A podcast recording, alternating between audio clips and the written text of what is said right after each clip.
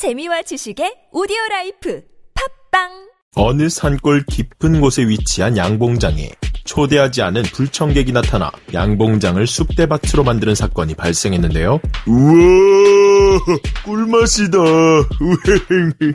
이런 쑥 맛집을 발견하다니 꿀인데?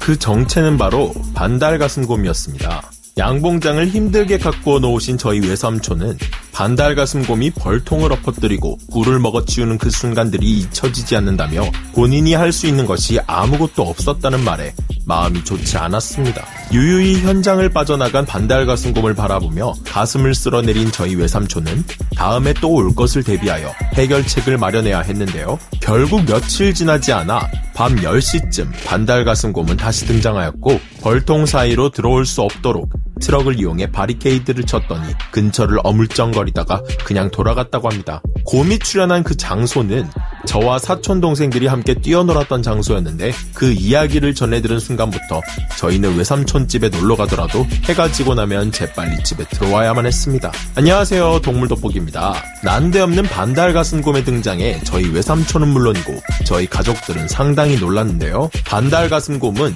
우리 한반도의 강력한 포식자 중 하나였습니다. 우리나라 야생에서 더 이상 맹수들을 만날 일은 없을 것이라 생각했는데 어떻게 하다 이 반달가슴곰은 다시 한반도의 야생에 나타나게 된 걸까요? 그리고 이 반달가슴곰의 등장으로 전국 방방곡곡에서 문제를 일으켜 우리나라의 골칫덩어리로 자리 잡은 멧돼지들은 과연 어떻게 되는 것일까요? 반달가슴곰과 멧돼지가 충돌할 가능성이 높아짐에 따라 우리 동물 돋보기는 그들의 향후 기추에 대해 주목했습니다. 반달 가슴곰은 과연 멧돼지를 손봐줄 정의의 사도 역할을 해줄지 역시 궁금해지는데요. 오늘의 동물 돋보기 시작합니다. 동물 돋보기 줌 인! 반달 가슴곰은 우리나라의 보건 사업의 결과물로 2017년 기준으로 13년 만에 45마리까지 증가했습니다. 기준이 된 2017년으로부터 4년이 지난 현재 2021년에 이르기까지 더 많은 수의 반달가슴곰이 증가하였을 거라고 추측되고 있는데요. 이제는 무서우리만큼 반달가슴곰이 번식하고 있으며 이미 지리산이 반달가슴곰으로 꽉 찼다는 말이 TV뉴스에서 나올 정도입니다. 2011년 10월 27일 경남 산청군 지리산 자락의 한 민가에서는 반달가슴곰이 들이닥쳐 민가에 있던 염소우리를 습격하는 일이 발생했다고 합니다. 그들은 염소 한 마리를 그 자리에서 물어뜯어 즉사시켰으며 지리산을 찾은 등산객들과 산자락 마을 주민들에게는 반달곰 주의보가 떨어지기도 했습니다. 안녕하세요. 저는 반달가슴곰이라고 해요. 그런데 저도 사람을 찢어요.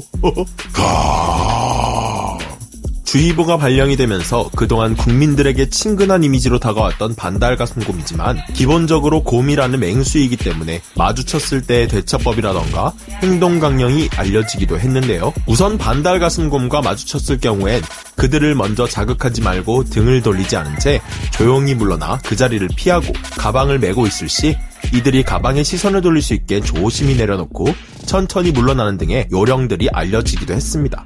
지리산 마을 주민들에게는 곰이 싫어하는 금속성 소리를 내는 호루라기를 지급해오고 있다고 하는데요. 반달가슴곰은 우리나라에서 천연기념물 제329호로 지정되어 있으며 그의 성체 몸 길이는 130에서 190cm 정도입니다. 몸무게는 수컷을 기준으로 최대 200kg까지 나가며 보통 60에서 140kg 정도로 그렇게 큰 곰은 아닌데요. 암컷은 40에서 90kg가량에 최대 140kg으로 불곰의 절반 정도 크기라고 합니다. 반달가슴곰은 초식의 비중이 가장 높고 쥐, 새, 물고기, 곤충 같은 작은 동물들도 먹는 초식 위주의 잡식성 동물이지만 드물게 사슴같이 큰 동물을 습격하기도 하며 죽은 시체도 가리지 않는다고 하니 잘못 걸릴 경우 사람 역시 충분히 해칠 수도 있는 것이죠. 자 그렇다면 반달가슴곰과 멧돼지가 만나게 된다면 어떻게 될까요?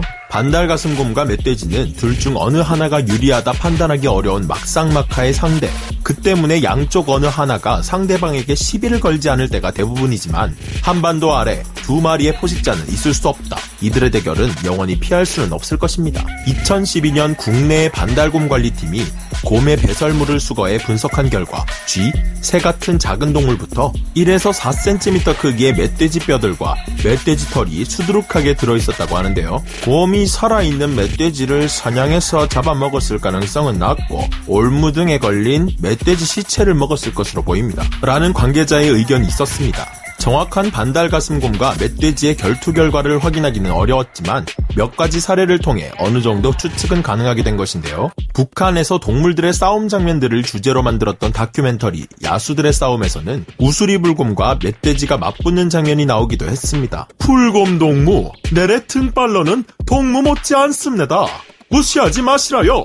고소니 음니를 보아하니 내 이쑤시개로 아주 안성맞춤이겠구나 하기래. 이리 와보라.